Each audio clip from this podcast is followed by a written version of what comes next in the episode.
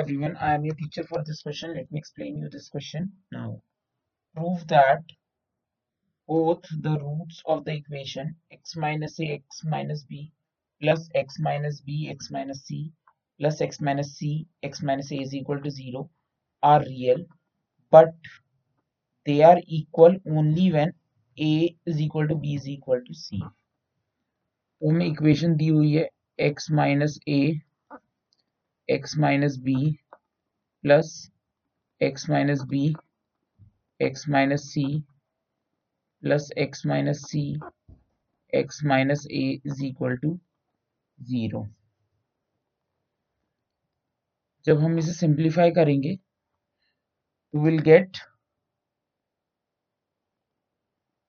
three x square minus two x a plus b plus c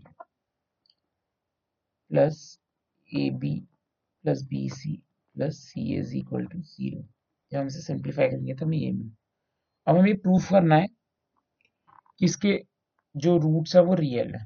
तो roots check करने के लिए हमें डिस्क्रिमिनेंट निकालना होता है। डिस्क्रिमिनेंट होता है हमारा b square minus four a c तो हम ये सॉल्व करेंगे विच इम्प्लाइज बी स्क्वायर मतलब a plus b plus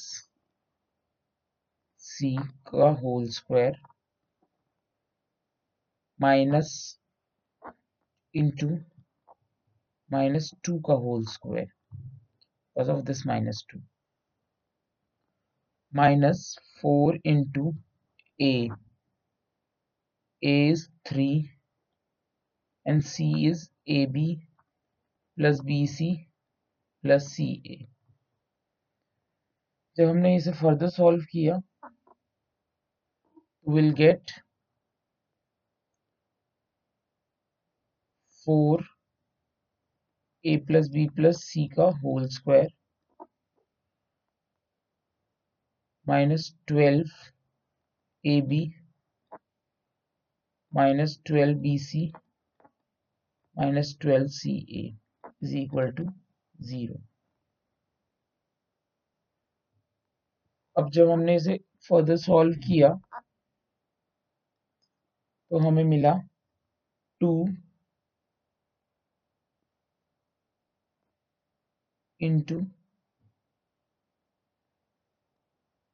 in bracket a minus b का whole square plus b minus c का whole square plus c minus a का whole square तो अब आप ये देख पा रहे हैं कि सारे स्क्वायर है। तो स्क्वायर तो मुझे पॉजिटिव होता है multiplying by two will also be positive so this is greater than zero greater than और इक्वल टू ज़ीरो हो सकता है। Therefore it has real roots real roots अब हमें ये दिखाना है कि अगर ये इक्वल रूट है if it is a if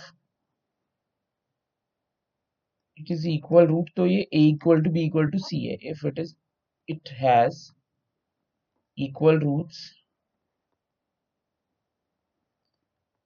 then then b square minus 4ac is equal to 0 अब b स्क्वायर डिटर्मिनेंट हमारा तो डिटर्मिनेंट तो हमने निकाला हुआ है। Two into a minus b का whole square plus b minus c का whole square plus c minus a का whole square is equal to zero अब आगे हमारा ए माइनस बी का whole square plus b minus c का whole square plus c minus a का whole square is equal to zero two यहाँ पे divide हो गया तो ज़ीरो बन गया। This implies a minus b is equal to zero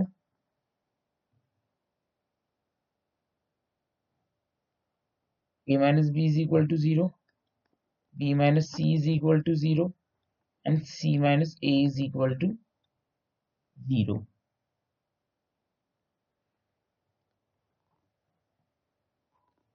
This implies A is equal to B is equal to C. Therefore,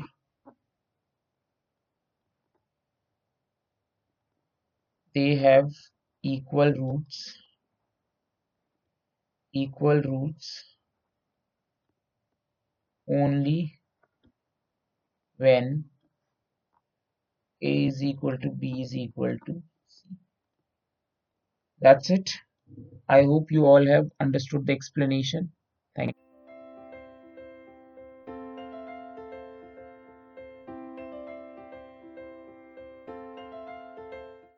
This podcast is brought you by Hub Hopper Shiksha Abhiyan अगर आपको ये podcast पसंद आया तो please like share और subscribe करें और video classes के लिए शिक्षा अभियान के यूट्यूब चैनल पर जाएँ।